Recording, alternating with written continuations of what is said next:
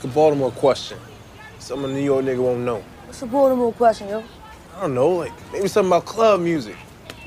They don't know nothing about that shit up in New York. Huh? Asking like who Young Leak be. Shaking it, jiggle it, or Kid Swift. Man, I don't know nothing about that 92 Q shit, man. Man, who gives a fuck, yo? You don't know Mark Clark. The Big Flat Morning Show. Ain't right, girl.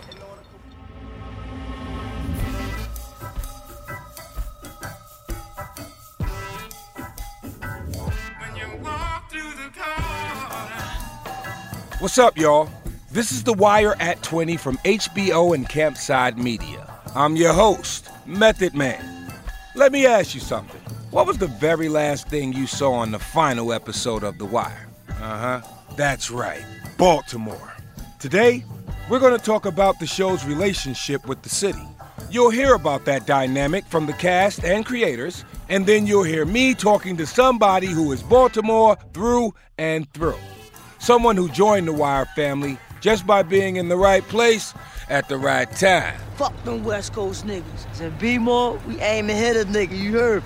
The whole city as a character thing, that ain't new. And even though Baltimore was essential to every aspect of The Wire, the scope of the show was way bigger than that. The Wire wasn't exactly a love letter to Baltimore, but its love for the city and its desire for the problems to improve was evident in every episode. Now, there are two people in particular who saw to this The Wire co creators, David Simon and Ed Burns.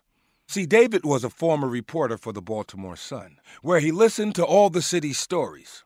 I grew up in the suburbs of Washington. And then I found myself in Baltimore, thrown into a city that had an unremitting rate of poverty, that had been deindustrialized, that had high rates of drug abuse, and had a healthy capacity for violence, and also had an overlay of Southern racism.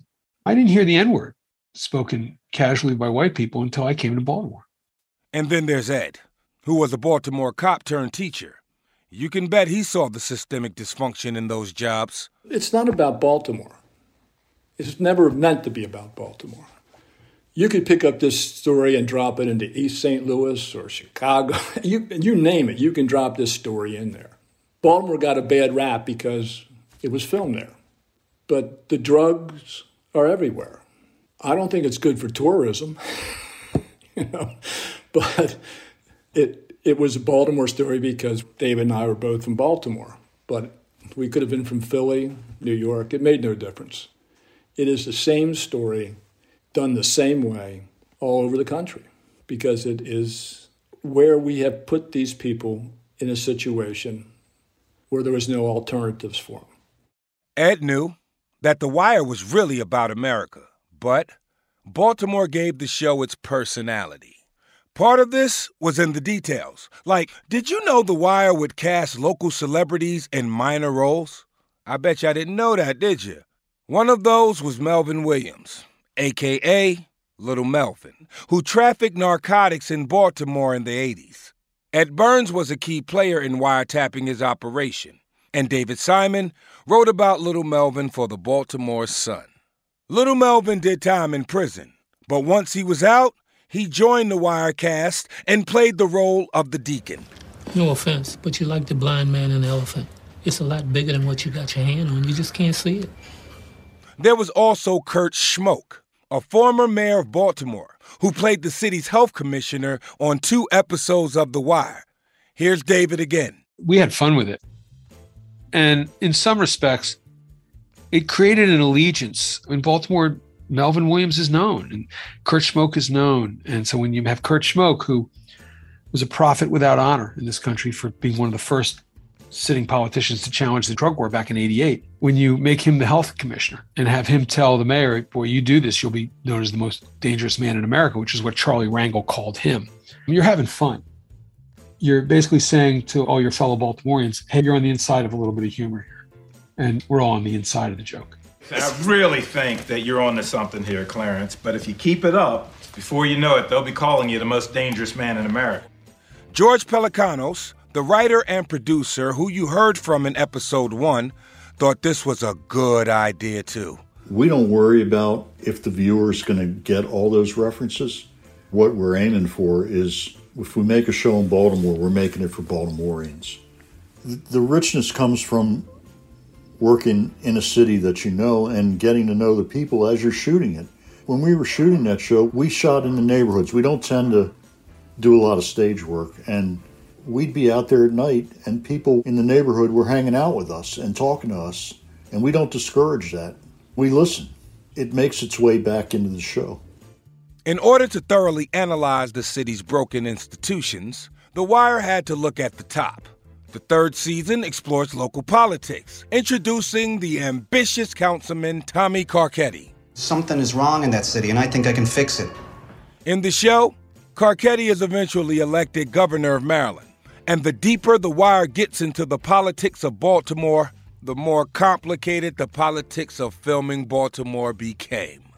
Now you're going to hear David Simon tell a story about his encounters with the officials in Charm City and how they slowly shed their charm. I'll just tell the truth. So the guy who was the mayor when I did the corner, Marty O'Malley, very ambitious guy and not a stupid man, but the personal hunger of politics will make a man say and do some stupid shit. He actually held the book up at the corner of Monroe and Fayette while he was running for mayor and said he was going to take back the corners and be tough on drugs and tough on crime. And that was his campaign promise. And I even asked him, I said, you know, Marty, did you read the book? And he said, No, but I know what it says. You know, didn't crack the book, but held it up as being his call to arms. All right, I don't care one way or the other. I, it's not like I expected to write the book and have um, the city of Baltimore declare a truce in the drug war, but he very much tolerated the corner being made. It came out right after he'd just become mayor. What I came to realize right away was now that he was in office, he wanted no attention on the reality of the corner or on the reality of, of what was happening in the streets of Baltimore because he was already building to a Baltimore miracle. He wanted to tell people, I have fixed the city of Baltimore, which is a tall order in any event, but it's certainly a tall order if you're thinking of running for governor two years after you've been named mayor. There's not time to fix anything. As we were gearing up to do the wire, I had lunch with O'Malley. I, actually made sure to be the top bidder on a uh, charity lunch with the mayor at a nonprofit auction. And I went to lunch with him and his chief of staff. And I said, look, I can do this show in Philly. I can do it in Cleveland. I can do it in St. Louis. It's just about a second tier Rust Belt city. It's not necessarily about Baltimore, but it's going to be really down on the drug war. I'm really down on the drug war. The drug war has to end. I don't believe in it. Uh, Ed doesn't believe in it. That's where we're going with this thing. If you don't want it, if you don't want it speaking to that in Baltimore, I'll take it elsewhere and it's fine. No, no, no. You film it here. We love having a film industry. You go ahead, you shoot it. So season one comes out, and I hear that he's angry. Season two, we start to gear up. City's not renewing our permits. The state's letting us film at the port because that's state property, but the city's not giving us permits to film on the street. So I, I finally have to call O'Malley. And so I was standing in the um, Safeway parking lot on Boston Street in Southeast Baltimore with George Paul Pelecanos. We were going in to like, you know, get a carryout lunch. And I I didn't dare lose the mayor, so I'm standing, I'm pacing, and he's just screaming in my ear about how why can't we make a show about all the good things he's doing in Baltimore? I said, Marty, don't you remember we had we had lunch over this? I offered you the chance to get out from under, and he said, Well, I want to take that now. And I, and I said, Well, okay.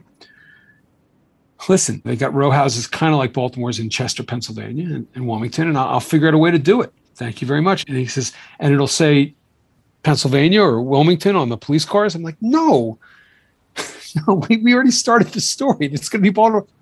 And there was this pause, you know, I, I was on speakerphone. I could hear it. And he said, so let me understand this. You'd film it in Philadelphia or Chester and, and they'd get the money, but it would still be a story about Baltimore. I said, that's right, Marty. And George is listening to the whole thing and he's just rolling his eyes like, I can't believe you have to put up with this shit. And they approved our permits, you know, that week. I mean, to be blunt, that sounds like a tremendous pain in the ass. We reached out to representatives from Martin O'Malley, by the way, and didn't hear back. One of the keys to telling this type of story is credibility. And let me tell you, The Wire nailed it.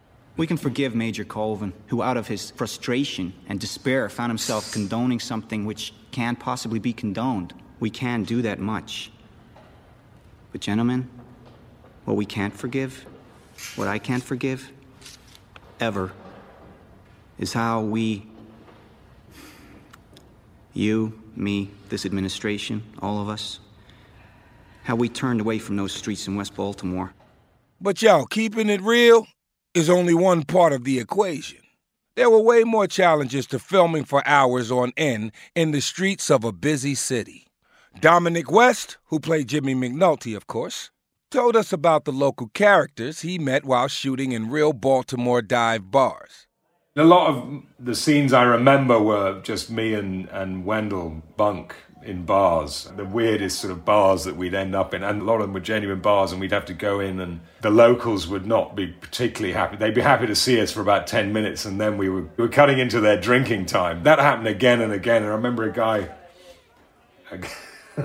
he was a barfly in the, a real guy. In, it was his bar in the, in the shot. After we'd done about three takes, he said, "When are you going to get this right so we can all get on with the drinking?" You know, we go, "No, no, no. They're doing different camera angles. Like, Why can't you get this right?" Andre Royo, who played Bubbles, is from the Bronx. Spending all that time in Baltimore, well, it was an adjustment. Baltimore is crazy. I came from the Bronx, Brooklyn, Philly, London, Long Island. It all came from different type of hoods. But when you got to Baltimore in 2000, it felt different. This was last stop. They had big signs on billboards talk about believe, live. We, we were like, this is archaic. Like you had people whose whole house was broken down and they still locking their door, but the back is open. We heard the same shit from J.D. Williams, who played Preston Bodie Brodus. This game is rigged, man. We like them little bitches on the chessboard. Now, JD grew up in Newark, New Jersey, but Baltimore holds a special place in his heart thanks to his time on The Wire. He and the city got up close and personal. When I, I used to say that Baltimore re- reminded me of Newark, but it was like 10 years behind. Like, you know, when, when our crack epidemic was was crazy, it was like, and then everybody moved over to heroin, you know?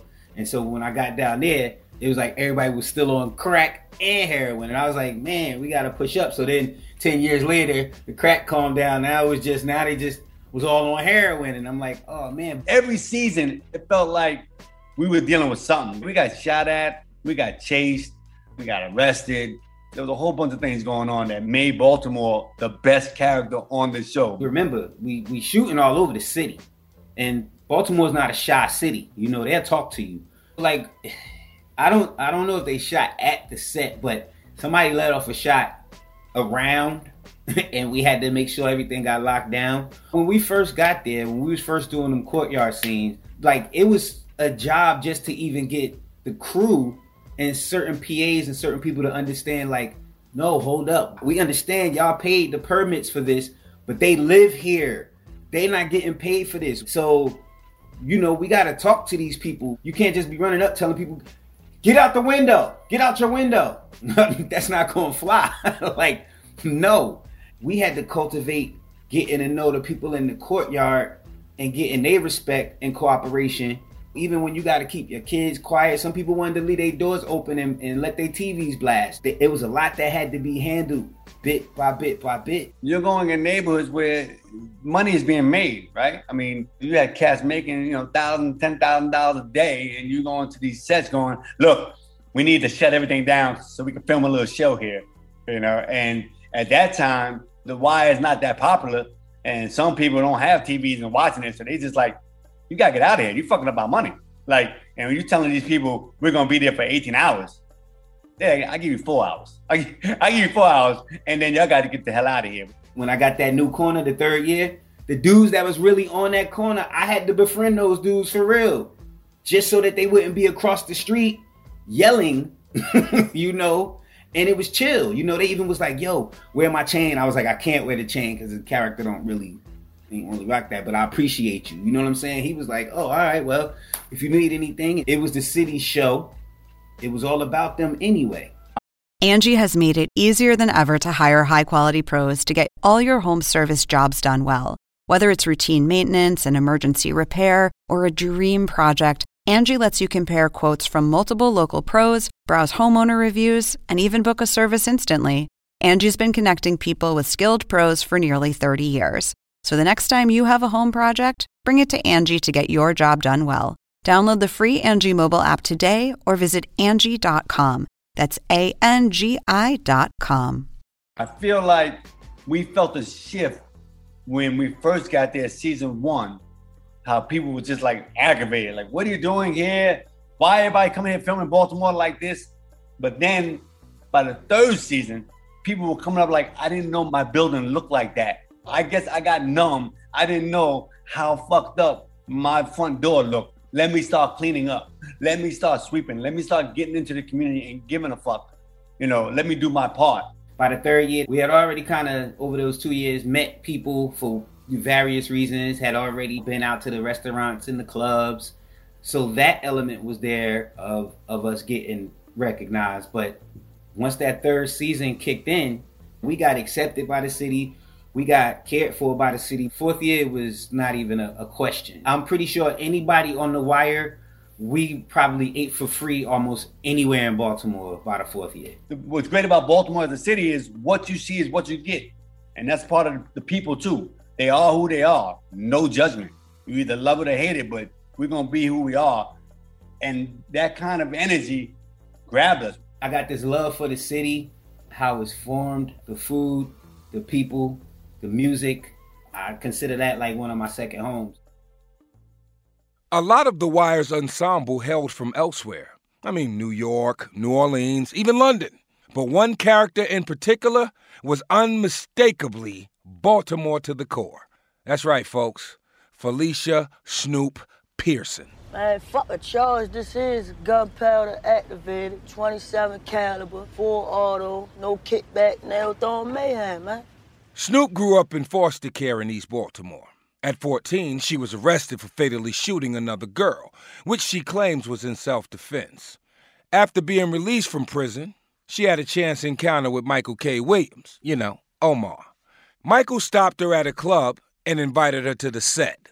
The rest is history. Now, see, I had the chance to talk to Snoop recently, and man, it was great catching up with my peoples. Here's a bit of our conversation. Alrighty, uh, Felicia Pearson, better known as Snoop. I played uh, Snoop, the character Snoop off the wire. You know what I mean? They kept my um my whole name and my nickname. I'm gonna tell you how I met Snoop. Uh, I was on set. I think it was uh, Busy B was like, "Yo, Snoop looking for you." I was like, "Snoop looking for me?" I've been dying to be Snoop. What's happening? He's like, "Yeah, yeah, uh, she gonna stop by later on and shit." Showed up. Snoop showed up. You know what I mean? In full Snoop form. It was like she didn't even need wardrobe. Alrighty. She showed up in the club. Alrighty. Let me tell you a memory uh, that I will never forget, man. You come into my grandmother's house. I wasn't even there. Yeah. Looking for me. Yeah. You know what I'm saying? And my grandmama, everybody I called I'm looking for you.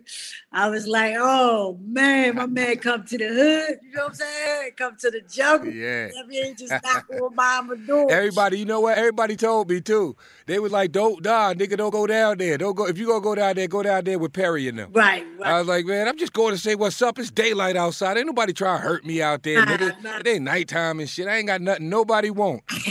Went down there and shit, and they was all. It was all love too. They was like, nah, she just left. She just did that. She just that that that. You know, you was always just somewhere, always on the move, always. Always, man. All right, so- I love you for Yes, that, Lord. though, man. You hear me? Yeah, yeah. buddy. For real. A lot of people don't know how you got your role. I know you got it in an unusual way. Can you walk us through the night that you uh, met Michael K. No, man. and where where you were when it happened? Yeah, man. Uh, Mike uh, was at Club One. It was this uh, club called Club One downtown Baltimore, and Mike was just looking at me crazy. You know, back then I wasn't watching too much cable and all that type of shit. Yeah, y'all was shooting and all that type of stuff, like in the neighborhoods and all that. But you know, that we, we ain't care nothing about that. I, while y'all was in the house watching Wire, I was making money. You know what I'm saying? it. Yeah. I didn't know who he was. Because he looked real intimidating with the scar on his face. You know what I'm saying? Yeah. Things like know. that. So he Yeah, yeah, drunk, yeah, man, all like this, mean mugging. Yeah. You know what I'm saying? And uh, my man, I And told see, what people ain't know about Mike was he studied people. That's Yeah. what he was just studying you. That's all. Yeah. Go ahead. I'm sorry. Yeah. And my man told me like, yo, uh, nah, that's uh Omar because I was ready to go lay outside. He was looking at me too hard, Mm. too hard. Like Mhm. there's like Yeah. did something to you. You know what I'm saying? He's like, nah, Like man. nigga, where I know you from? yeah, Right. he was like, nah, man, that's uh, that's uh, Omar. The why he ca- a gay character, this and that, and third, he a gangster though on there, but he gay. And I was like, well, all right. So it took an ease off of it. So then Mike came over Mm. and was like, what's your name? And he like, man, is you a girl or boy? I- No offense. And I was like, I'm a girl. He said, man, I love you. You know what I'm saying? Like, come to the set, this and that, and third, Mm. exchange numbers, and the rest was history. Just like that. Just like that. The rest was history. And I came to set the next day, like they made on Montford and Lanvale, they were shooting. And um I came to the set. And you had never heard of the Wire before this. No, I heard of the wire. I just ain't watch it. Okay. Like everybody was a fan. Everybody, the whole city. I'm talking about Sunday nights, whatever Mm. time the wire came on. Wasn't no no hustlers outside, man. They was out, they was in a house with their wife. Yeah, they House girl cooking. yeah, they it's wire night. You know what I mean? Yeah. And While they in the house, I'm outside. Mhm. You know what I'm saying? But So I know that this world must have been a little weird for you in the beginning. We heard from Ed Burns that um you had to miss your first day of shooting. What happened? I was in New York. I was in New York, man, and my uh the same old boy that told me who Mike was. We in New York, and I went to Gay Pride, and uh Uh, I, the next day I'm in the Bronx. You know what I'm saying? Shout out to the Bronx. I'm in the Bronx, so, um, and we right there by the projects. And my man had a Mm. You fucking hood, uh, car that he posed had bought from somebody else, like a car dealer joint. But a nigga was scamming. He was scamming, and uh, they locked us up. You know what I'm saying? I was in the car. They locked us up. I had a pocket knife on me. You know what I'm saying? And I missed my first day shoot, man. I called, I instantly called Mike. And when I got out, he was like, no, call Ed. I called Ed. He was like, no, just calm down. yeah. You didn't want to fuck up your first opportunity, Yeah, right? like, and know. I didn't even know what this I know. opportunity was going to bring me. You know what I'm saying? So I didn't want to fuck that up at all. I- Yeah. you know what I mean? So how did Mike rectify that? You you called Ed and what happened? No, Ed told me just calm down. You know I mean, And just like a a, a, a Yeah. father that he uh, that he is, just start going ham, and that's that day forward. Him and uh, uh, uh, uh David, I seen that they cared about me. You understand what I'm saying? Like, cause Yeah, the, yeah, the words that he was in saying to me, he was like, "Man, listen, you know what I mean, like, we ready to make you a star. Do you want to hustle? You have an opportunity. do you want to be a star? You know what I mean? And yeah, from that day forward, I said, fuck it, I want to be a star. And then them checks was coming in. I thought I was doing something wrong. I swear, because I'm getting, you got to think about it. I'm getting illegal money. Yeah. And then I'm getting a, a check for fifteen, twenty thousand dollars. And I'm like, yo, Yeah. I got nervous. Yes, like, you know what I'm saying? I was sneaking in the bank. I was sneaking in the bank. Yeah. You know what I'm saying? Yo, not for nothing, man. wrong. Yo, Like I was doing something wrong. everybody there, not for nothing, everybody there loved you, man. From the grips, the people that did the cameras, the motherfucking Ed, all of them, all of them love you, man. Everybody always spoke highly of you, and you always brought a certain kind of energy to the set. You know what I'm talking about? Yeah, that yeah. energy that kept us all up on our toes, man. Yeah, I just love to smile. You would come to set even when you wasn't working. Cause y'all in my hood, man. Word. Eh, Damn right. Goddamn right. It's Right. expected. It's expected. Your relationship with Ed was different than my relationship because when I showed up, you know, I'm chipper. I'm like, you know, I'm, I'm same like you, same energy, everything Right, and right, shit. So. Ed never smiled.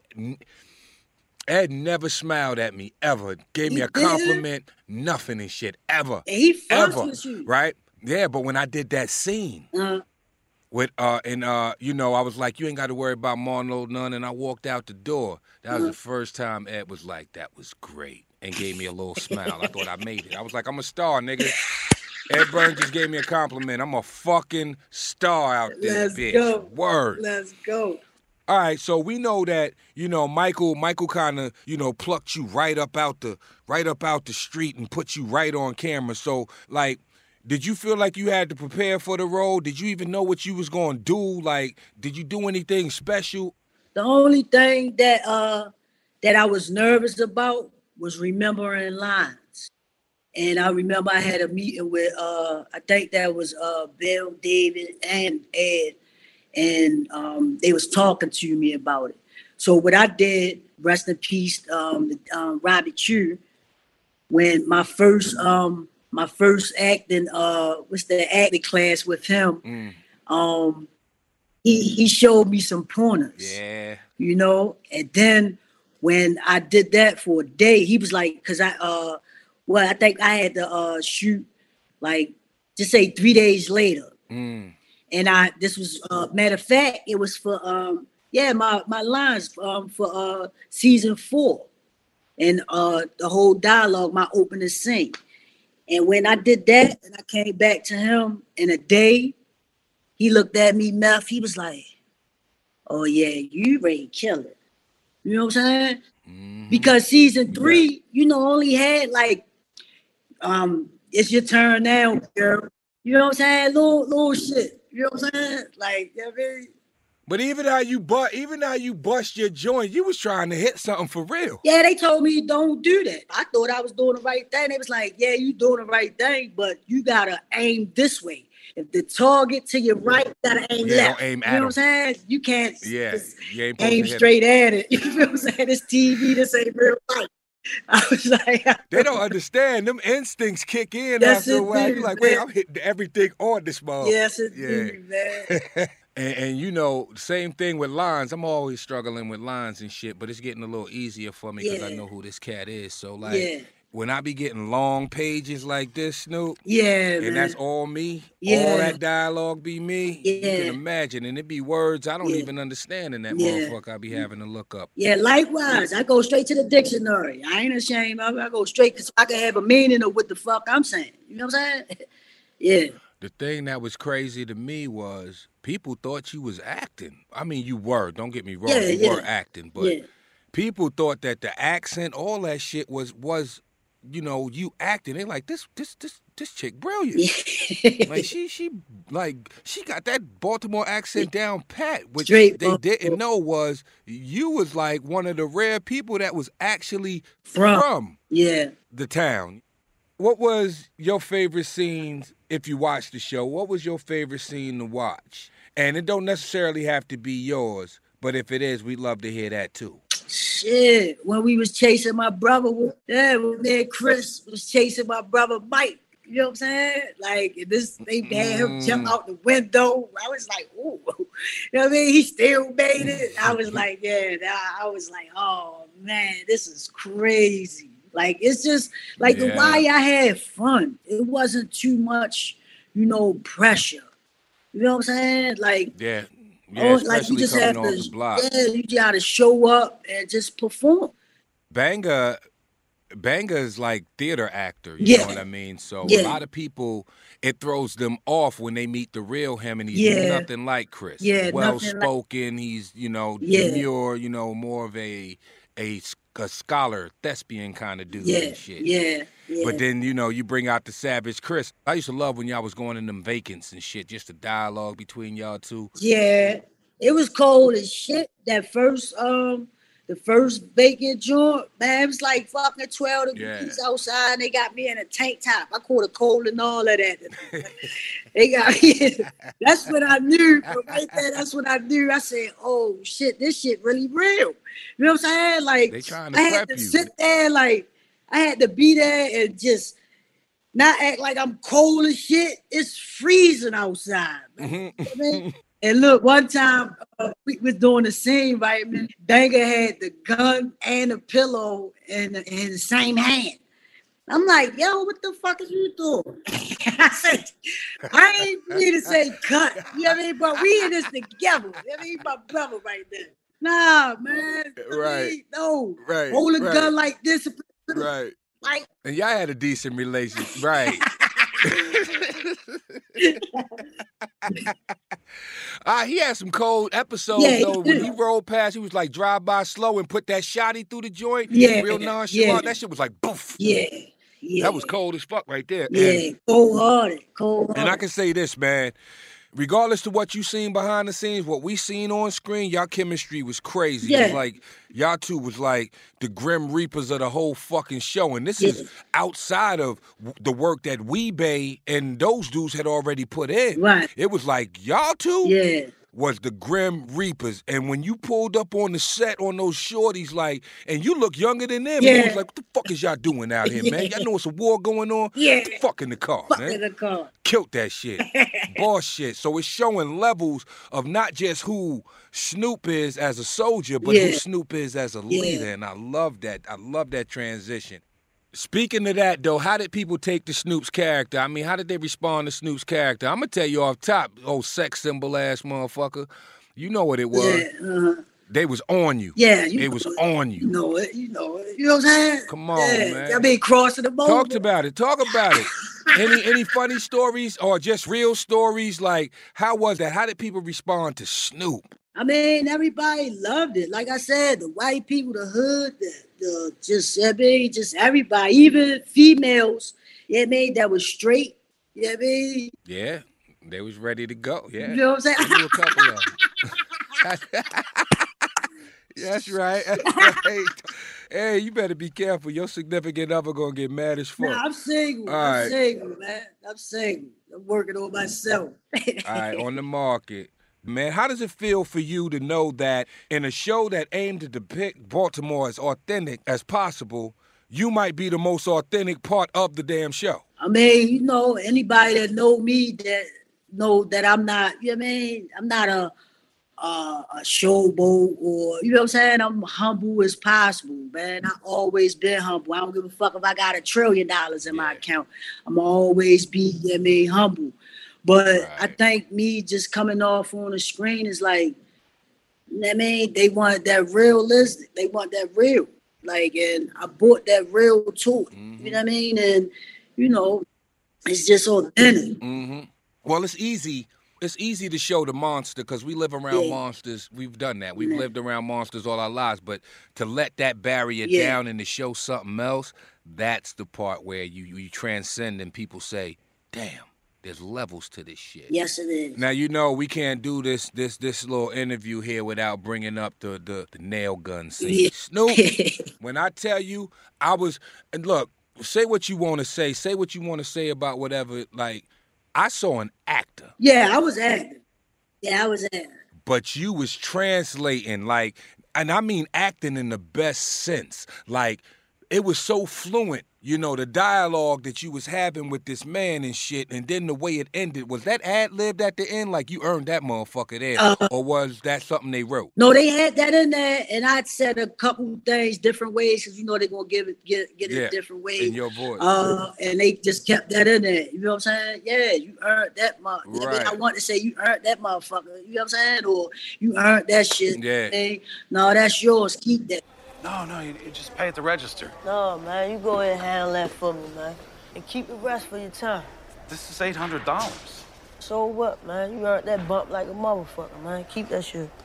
When you first read that scene, how did you? How was you reacting to it? Was you feeling it? I Did was- it make you smile? Like, okay, yeah. No, I was I was nervous. You know why? Cause Mike, Mm. Mr. Ed, and uh, I think even Jamie called me, and when he called you, you know what I'm saying? It's like pressure. Yeah, he's serious. Yeah, He's serious. and I'm sitting there. They like, you know, you gonna be the first face because I didn't know what the fuck that meant. You know what I mean? You may be the opening act. The mm-hmm. world gonna see 1st You know what I'm saying? The first face. I didn't know how big that was, and you know what I mean that kind of made me a little nervous. And I was like, mm. man, shit. But I had in my head.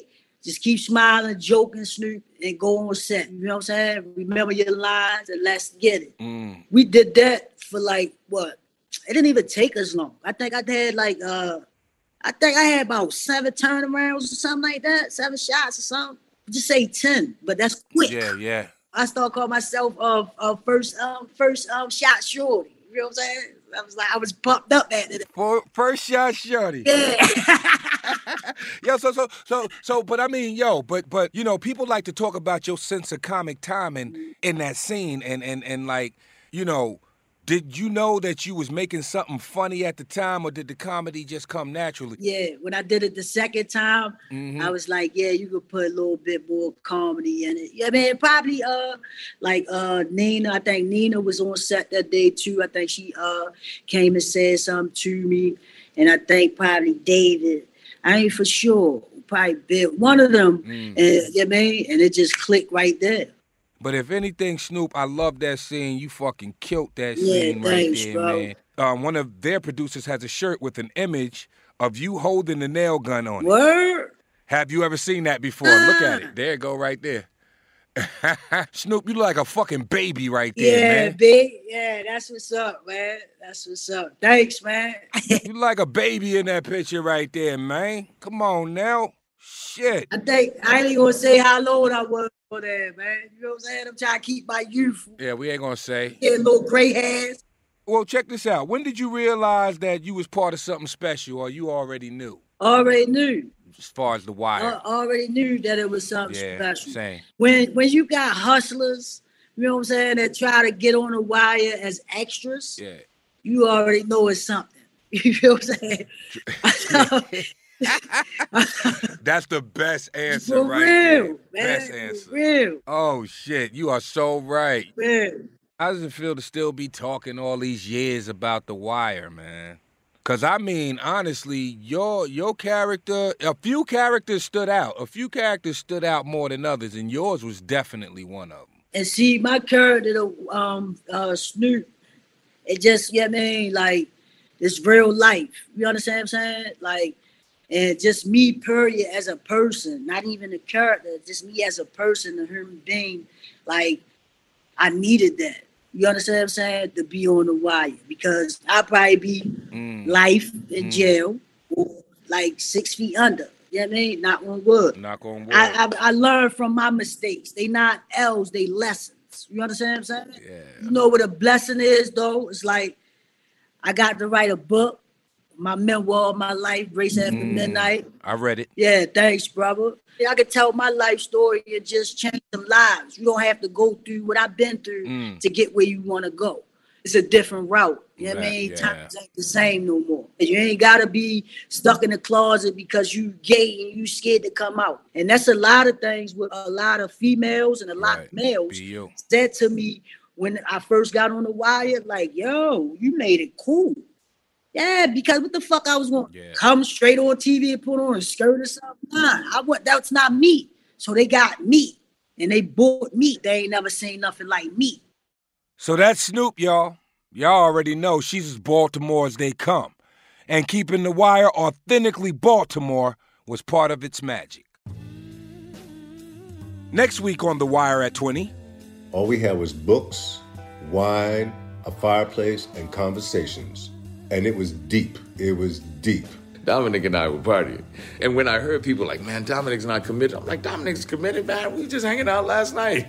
JD, he was showing me these, uh, whatever you call these cartoons, these animated Japanese things. I don't even know what the hell they're called, even to this day. The four of us, we got into this big fight against like some football team. This big giant Samoan dude snatched me up. He slammed me onto the bar. He was just leaning on me real heavy. Now, if you like what you heard, you know what to do. Subscribe. And don't forget that all seasons of The Wire are on HBO Max. So go watch them, man. The Wire at 20 podcast is a production of HBO and Campside Media. This episode was produced by Cliff Method Man Smith, Shauna Gar, and Natalia Winkelman. Julian Kimball is our story editor. Our associate producer is Lily Houston Smith. Fact checking by Aaliyah Papes. At Campside Media, our executive producer is Josh Dean. Editing and sound design by Rod Sherwood and David Devereaux. Music by the Neville Brothers. Thanks for listening. See you next time.